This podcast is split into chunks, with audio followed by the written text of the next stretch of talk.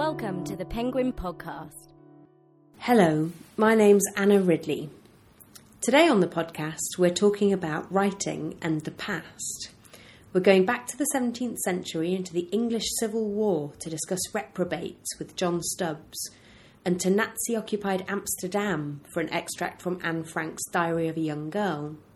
But before all that historical fact, Sarah Blake, author of The Postmistress, sat down at the Penguin office to discuss historical fiction. The Postmistress is a story set during World War II as bombs fall nightly on London, but America is yet to enter the fight. It's the tale of a fearless radio reporter, of the postmistress for a town in Cape Cod, and of a newly married wife far from her husband, and of one fateful letter that entwines the fates of all three women. Sarah spoke to her editor, Venetia Butterfield, who asked what happens when an author doing research stumbles upon a good story. So, um, one of the ways in which um, you know the the more research you do um, can, in some ways, direct the fiction or direct the storytelling is when some kind of detail comes up and you think, "Oh, this is a fantastic scene. I want to I want to use this." And I had interviewed this woman who had lived in Provincetown um, on the Cape during right, you know, in the late 30s and 40s. And so she was the one who told me um, that there there were many um, people in on the outer Cape who were um, convinced that the Germans would would land on the back shore and march up through Cape Cod and, and take Boston that way, cutting off the Cape, and that um, what seemed unimaginable was in fact um, a, a, a, sort of strong belief held by uh, many, not all. I mean, there was there was certainly a, a great amount of skepticism. Um, so that, but it was a, source of debate in the town, and Provincetown is very much the very last. It's the last town, um, you know, on Cape Cod. You look straight, you, you, look at the Atlantic, and that's it. There's no, there's no sort of um, protection from them, and um, so the town was debating and debating, and this was probably in um, 42 um, there was a sense of we're not in danger or we, are you know so much do we need to get ready? Oh i don't know. Um, and then um, one day a german bread wrapper washed on um, shore the, onto the back shore and it had clearly just come off of a u-boat and um, that had you know been put out in the in the garbage backwash and it was at that point that the town understood that the Germans were absolutely right out there. That it was a you know there was a they there was a real um, sort of possibility that they could arrive. So when she told me that, I just thought, well, that I have to have that in the novel. I have to have this bread wrapper, and it has to be this turning point, and it's this it's it's a you know the the whole not only is it fantastic as a symbol it's like you know the sort of daily life on the submarine this is just some guy's sandwich that's just come up on but and that it's a, a signal that that the Germans really are right? There um, and I tried and I tried and and it just every time I put it in it was wrong and it, it would divert the story into you know a cul-de-sac that I couldn't get myself out of. And so I had to leave it behind though I had written it many many times and do you think that historical fiction is kind of valuable because it brings a period alive to people that otherwise might not they might not read history? I think it has value insofar as um, it is true. I mean, I do think this it is a little problematic because I know that um, there's if if if if it really is um, well researched, then the value is there because it is giving you a perspective that you might not have. I mean, this book really was a book about three women um, in the middle of a war. I mean, that, and so that was really what was animating um, how and how the story went. The research that I did on the war um, really was. Um, I, I, wasn't trying to instruct anybody. I was trying to understand, you know, really understand um, I wanted to get it right. When Frankie is in the middle of the blitz, what would be impossible for her to be feeling? And the only way to know that would be um, to know really what was going on in the blitz, to read as many, many um, accounts as I could. So of of the blitz and of the sort of politics of the time and there was never any thought that I was going to be instructing anybody at all about anything other than myself in order to write it better. And how possible do you think it is with our modern sensibilities to get under the skin of someone who was alive 70 years ago? I mean, do you worry that your characters might behave in an anachronistic way? Um, I do worry about that, but um, this book did take eight years, and in part, I think that was because I worried very much mm. that um, in order for I mean, in order for historical fiction to work at all, it needs to be utterly and completely credible.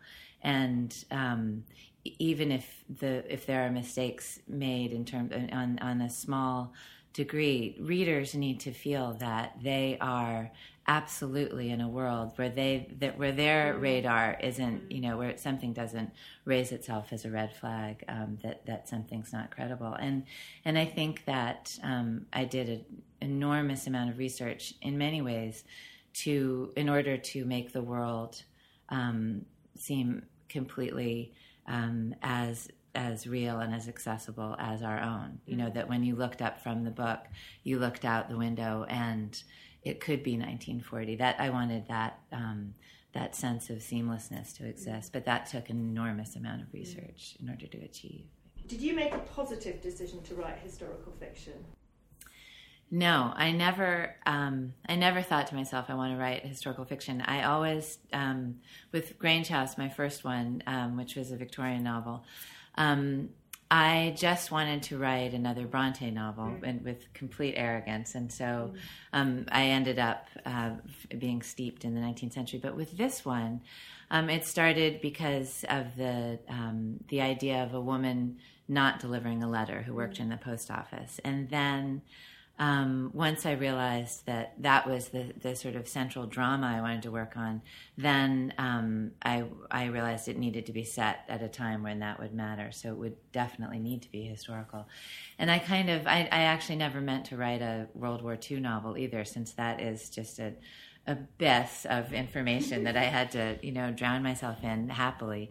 Um, but mostly, I, I um, the term historical fiction is sometimes uh, problematic because I think it connotes a certain kind of um, idea about history that you're you're um, bringing a kind of um, pellet of, of a time and, and offering it to a reader. In fact, um, I wanted to ask a question about war and about our connections to each other during a wartime, and so the his, the the history um, was a way for me to to ask these questions more deeply in a way, and also to a certain extent to ask them um, from the the um, comfort of distance. Why do you think some kind of critics and academics are a bit dismissive of historical fiction? That is a great question, and I do think that the whole genre of historical fiction is um, constantly up for grabs. And I think that there's a there's a sense that historical fiction is neither good fiction because it's too um, much a, a, kind of in fealty to getting a historical period right. That people again want that pill. Like here's the 19th century, and so here read this, and then you'll know something about the historical fiction. Which means that the fiction itself is not it's not integral. The characters don't come first. It's not integral to um, to the to the novel. Or on the other hand, you have um, something that's that's not true to the period. That's just that is too fictional. Um, uh, then there's the third thing that I think historical fiction is um, dismissed as being lightweight and, and doesn't raise anything that's pertinent to contemporary readers because um, because it has no gravitas. I actually think that some of the most interesting writing that's going on right now is um, in his, in in um, when authors decide that they want to um, just take on another time and and move around in it and make it their own. So it's not necessarily it's historical fiction, but maybe we should just rename it. It's fiction that's set in another period, you mm-hmm. know, and where you can start to engage and play a little bit in, in terms of what readers' perceptions are and, and a story that, that is taking place in a time that, that is slightly different and sets you off balance at the same time as you think you you know you might know it. So you know. And will you continue writing historical fiction? Um, I the the novel I'm working on now uh, goes back and forth between 1959 and the present 2009 and um, so I'm I think I will never um, leave behind my interest in in the past as a kind of um, for me, very interesting um, place of uh, you know it's a it's a place that I like to animate. I like to go in and um, sort of surround myself. I mean, it's an act of ventriloquism to go in and surround myself in something utterly different from my own, and then set it work walking. In some ways, it's um, it's the most fun of all. But I'm always, I think, interested in the ways in which past lives and present lives are um, in uh, conversation in some way or another. And I think my fiction is going to always do that. So even though this novel I'm working on now is 59, is um, I mean, I would hope not completely historical since that's when I was born, but um, it is that this this idea of the ways in which um, we are always, in some ways, echoes of our ancestors, or um, they are always some you know fore, foretellings of us. That that that the layering of past and present is always going to be something I think I'll do. That was Sarah Blake, author of The Postmistress who found out that even a great title can be tested by good research. I, I interviewed a, a postmaster, um, and he was the one who told me right away in England, in America, who said there's no such thing as a postmistress. We don't call anybody a postmistress. I don't care if they're man, woman, or baboon. The historian John Stubbs's new book is called Reprobates: The Cavaliers of the English Civil War. England in the 17th century was far from boring, and the book covers everything from disastrous foreign forays to syphilitic poets, from political intriguing to ambitious young playwrights keen to curry favour with the king. John sat down to tell us about two men in particular from his vibrant cast of characters at the centre of one of the most destructive moments in our country's history. I was interested in telling the story of the of the civil wars that basically took over the history of Britain and Ireland from 1640 through to 1660 and beyond. I, wanted to find a, a, group of characters, a group of a group of witnesses who could take me through that time. Really, I mean, the war had interested me for a long time before. Our landscape is so placid now that that it's very strange to think of you know military action ever taking place in the home counties, in the Midlands, you know, in the uh, in the border counties. And uh, of course, it was, a, it was actually a shock to the people of the mid 17th century as well to start looking at their land in that way as territory to be fought over. Uh, huge shock to the system. Uh, when, when you know, every road, every hill became a flashpoint or a checkpoint, a vantage point. And that interested me a lot. And, uh, but then uh, another, thing that, another thing that preoccupied me was the almost archetypal division which emerged within the country at that time, in the mid 17th century. Uh, the country split between the supporters of the English Parliament and the supporters of the King. Parliament felt that the King of the day, King Charles, had uh, violated the historically sanctified rights of the English subject. Equally, King Charles felt that Parliament was just getting beyond its place. On the parliamentary side, he had uh, Roundheads, who were basically Puritans. On the king's side, he then had uh, what became known as Cavaliers, Royalists. Now, Cavalier took on new life in, in the English language basically as a term of abuse.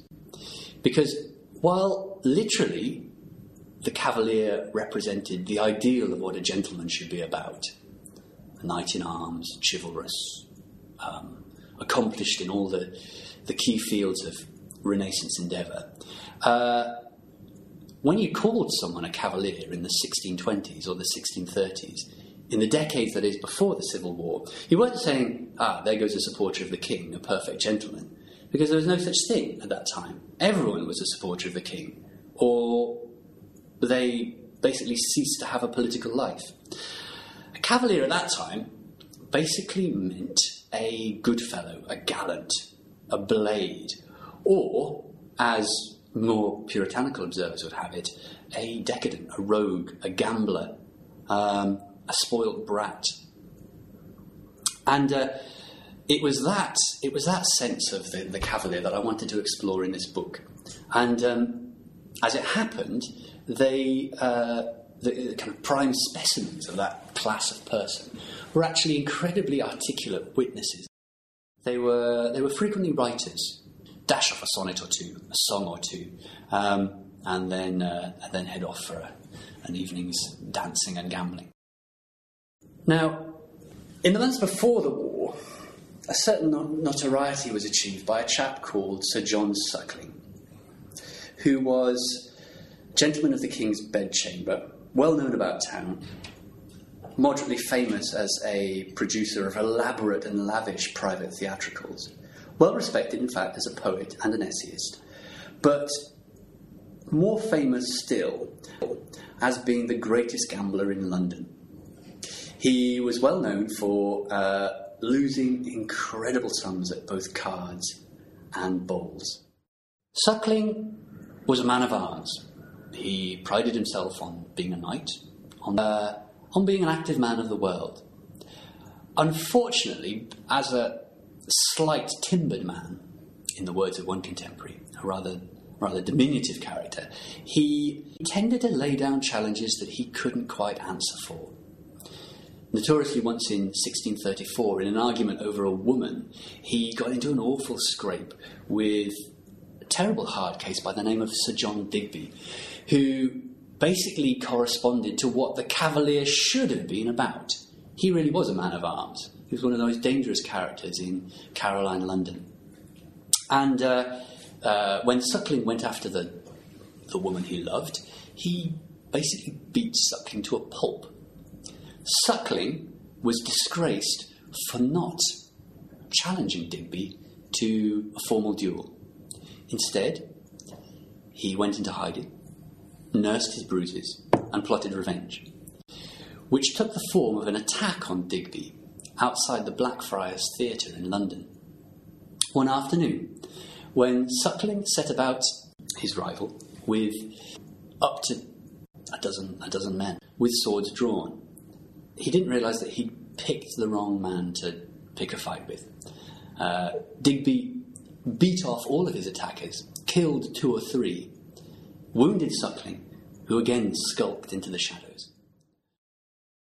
In the months before the war, as Parliament tightened its grip on the king uh, and seemed to be on the verge of taking complete control of the state, Suckling took a leading role in a plot to recapture the capital for the king. Needless to say, because he was, as his, uh, his peers were only too glad to point out, such a terrible cavalier, Suckling's plot went terribly wrong. And he ended up fleeing London for his life on a charge of treason, wanted by Parliament, and ending his days in a rather miserable fashion in Paris. No one quite knows what happens there, but it seems that he died either as the result of, a, of an unhappy accident or maybe even took his own life. Suckling is what people of the 1630s and early 1640s saw as being a cavalier. Not a great hero of the Civil War. He was a dandy. He was a frivolous character. He was someone who wasn't quite the real thing. It's quite an unfair reputation because Suckling, despite all his faults, was in fact a rather sensitive character, a good friend, and could, on his day, be a, be a subtle thinker and a, and, and a fine poet. Perhaps the other leading reprobate of this book is Sir William Davenant, who was of humbler birth than, um, than Suckling, the son of an Oxford vintner, who was in fact also William Shakespeare's godson, because Shakespeare, when he when he rode from Stratford over to London, would stop off for the night at the tavern in Oxford, owned by Davenant's parents. Shakespeare's relationship to the family was so close that Davenant rather wistfully in later life, when he was a he was a playwright and theatrical producer himself, speculated that he was in fact Shakespeare's natural son. And this led a generation of scholars on, on a very long and elaborate wild goose chase to establish Davenant's mother, who was a, a noted beauty of the time, uh, as being the dark lady of Shakespeare's sonnets. Which she almost certainly wasn't, as she almost certainly wasn't, in fact, um, Shakespeare's mistress. But that's another story.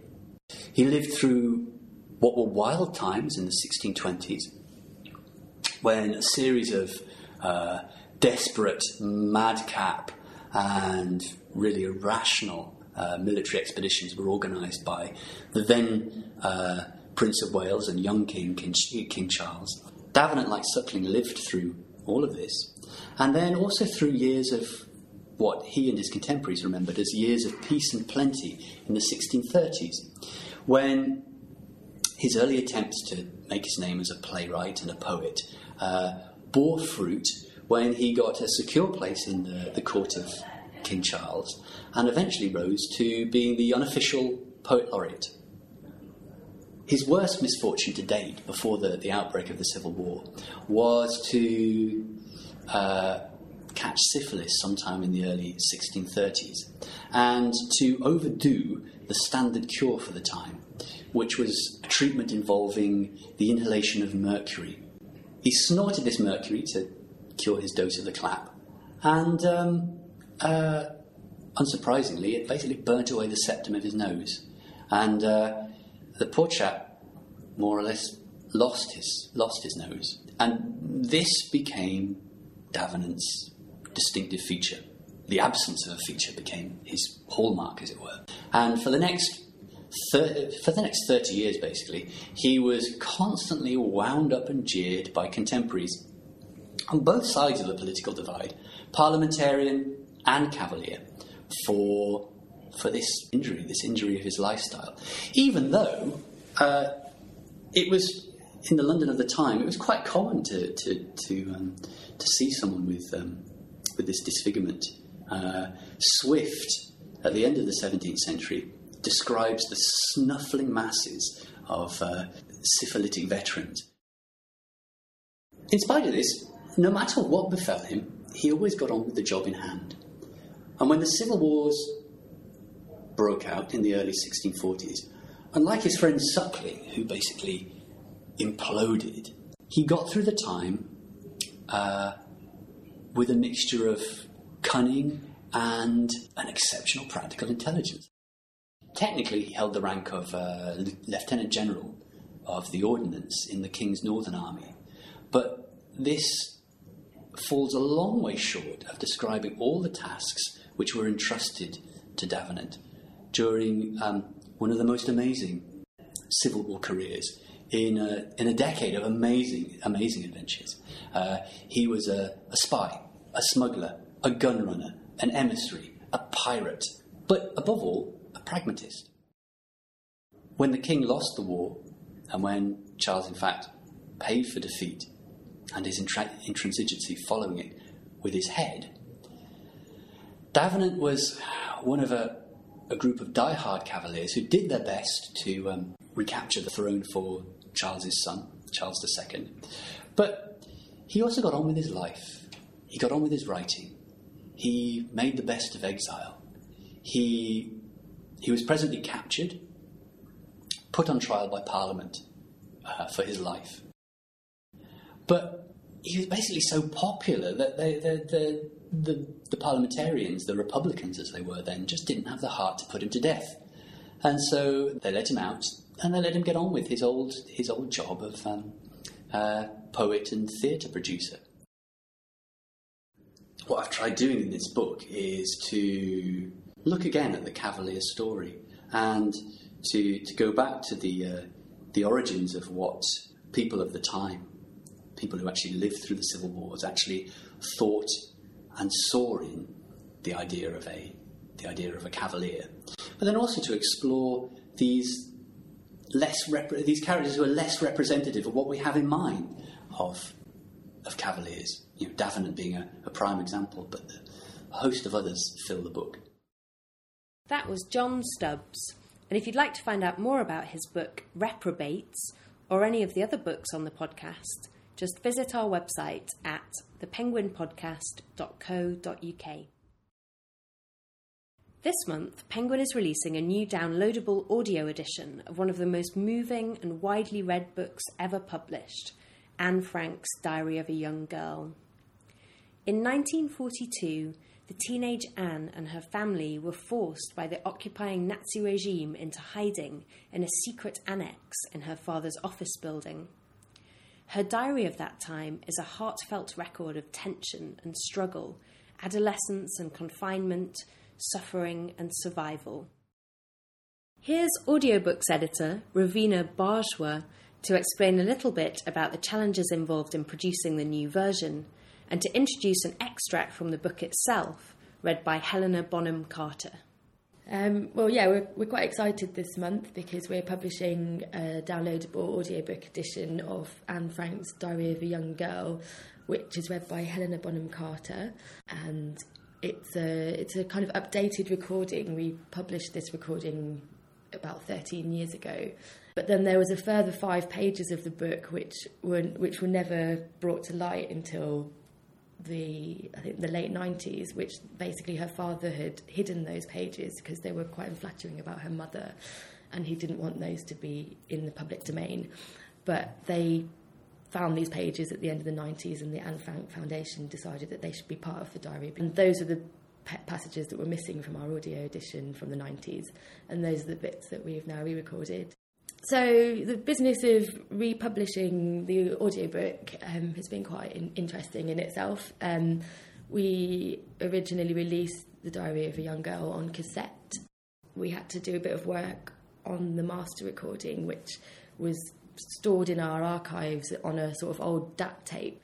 And um, we had been storing this in our archives and it had deteriorated a bit, so we had to do a bit of wizardry to try and clean up the where where there might have been sort of scratches on the tape or parts of it that had kind of gone wrong in, in over time. Um, then obviously there was the whole process of of fitting the new bits in with the old bits. Obviously, Helena's voice had changed uh, over the last sort of 14 years. Um, so we had to get her to try and listen to her old voice and try and match her new voice to the old one um, so that there so that there wasn't too much of a difference when the new passages were dropped in. Then the whole thing was digitally remastered so that we can you know have it for digital transmission. And so yeah, it was a bit of sort of technical work which which required um, the use of good ears from our engineers. Yeah, so I think we're just going to listen to an extract of of the recording, and, and this is in this extract. Um, Anne talks quite intimately about her feelings towards sex and the way that adults possibly try and hide uh, things from, from ch- children, but when they probably already understand certain things. Um, it also talks about her sort of growing relationship with another boy that was um, in the annex with her called Peter, and it's quite a poignant extract. It, it, you can kind of get a sense for, for the kind of real, real human side of of, of Anne. Saturday, the 18th of March 1944. Dearest Kitty, I've told you more about myself and my feelings than I've ever told a living soul, so why shouldn't that include sex? Parents, and people in general, are very peculiar when it comes to sex. Instead of telling their sons and daughters everything at the age of 12, they send the children out of the room the moment the subject arises and leave them to find out everything on their own, Later on, when parents notice that their children have, somehow, come by their information, they assume they know more, or less, than they actually do. So why don't they try to make amends by asking them what's what? A major stumbling block for adults, though in my opinion it's no more than a pebble, is that they're afraid their children will no longer look upon marriage as sacred and pure once they realise that in most cases this purity is a lot of nonsense. As far as I'm concerned, it's not wrong for a man to bring a little experience to a marriage. After all, it has nothing to do with the marriage itself, does it? Soon after I turned 11, they told me about menstruation. But even then, I had no idea where the blood came from or what it was for. When I was twelve and a half, I learned some more from Jacques, who wasn't as ignorant as I was. My own intuition told me what a man and a woman do when they're together. It seemed like a crazy idea at first, but when Jacques confirmed it, I was proud of myself for having worked it out. It was also Jacques who told me that children didn't come out of their mother's tummies. As she put it, where the ingredients go in is where the finished product comes out. Jacques and I found out about the hymen and quite a few other details from a book on sex education. I also knew that you could keep from having children, but how that worked inside your body remained a mystery. When I came here, father told me about prostitutes, etc., but all in all, there are still unanswered questions. If mothers don't tell their children everything, they hear it in bits and pieces, and that can't be right. Even though it's Saturday, I'm not bored. That's because I've been up in the attic with Peter. I sat there dreaming with my eyes closed, and it was wonderful. Yours, Anne M. Frank. Sunday, the 19th of March, 1944. Dearest Kitty, yesterday was a very important day for me. After lunch, everything was as usual. At five, I put on the potatoes, and Mother gave me some blood sausage to take to Peter. I didn't want to at first, but I finally went. He wouldn't accept the sausage, and I had the dreadful feeling it was still because of that argument we'd had about distrust. Suddenly, I couldn't bear it a moment longer, and my eyes filled with tears. Without another word, I returned the plate to Mother and went to the lavatory to have a good cry. Afterwards, I decided to talk things out with Peter. Before dinner, the four of us were helping him with a crossword puzzle, so I couldn't say anything. But as we were sitting down to eat, I whispered to him, Are you going to practice your shorthand tonight, Peter? No, was his reply. I'd like to talk to you later on. He agreed. After the washing up, I went to his room and asked if he'd refused the sausage because of our last quarrel. Luckily, that wasn't the reason. He just thought it was bad manners to seem so eager. It had been very hot downstairs, and my face was as red as a lobster. So after taking down some water for Margot, I went back up to get a little fresh air. For the sake of appearances, I first went and stood beside the Van Daan's window before going to Peter's room. He was standing on the left side of the open window, so I went over to the right side. It's much easier to talk next to an open window in semi darkness than in broad daylight, and I think Peter felt the same way. We told each other so much, so very much, that I can't repeat it all, but it felt good. It was the most wonderful evening I've ever had in the annex. I'll give you a brief description of the various subjects we touched on. First, we talked about the quarrels and how I see them in a very different light these days and then about how we've become alienated from our parents. I told Peter about mother and father and Margot and myself. At one point he asked, You always give each other a good night kiss, don't you? One? Dozens of them. You don't, do you? No, I've never really kissed anyone. Not even on your birthday? Yes, on my birthday I have.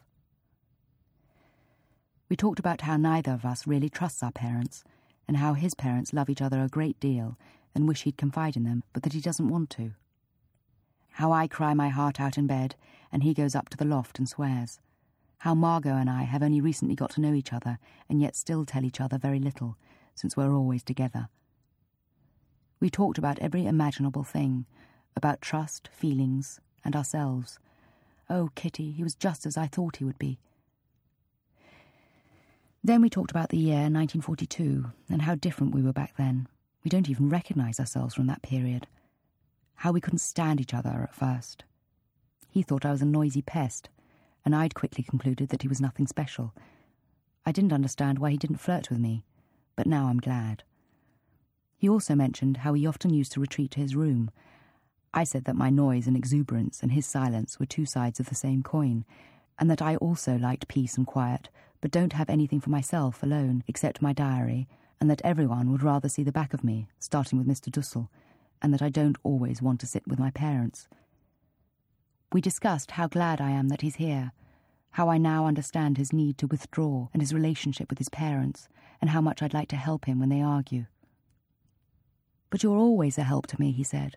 How? I asked, greatly surprised. By being cheerful. That was the nicest thing he said all evening. He also told me that he didn't mind my coming to his room the way he used to. In fact, he liked it. I also told him that all of father's and mother's pet names were meaningless, that a kiss here and there didn't automatically lead to trust. We also talked about doing things your own way, the diary, loneliness, the difference between everyone's inner and outer selves, my mask, etc. It was wonderful. He must have come to love me as a friend, and for the time being, that's enough. I'm so grateful and happy, I can't find the words. I must apologise, Kitty. since my style is not up to my usual standard today. I've just written whatever came into my head. And that's all for today. Thank you for listening. Again, you can find us on our website at thepenguinpodcast.co.uk, or if you'd like to get in touch, please do. We'd love to hear from you. Our email address is podcast at penguin.co.uk, and we're also on Twitter as at Penguin Podcast. You've been listening to the Penguin Podcast.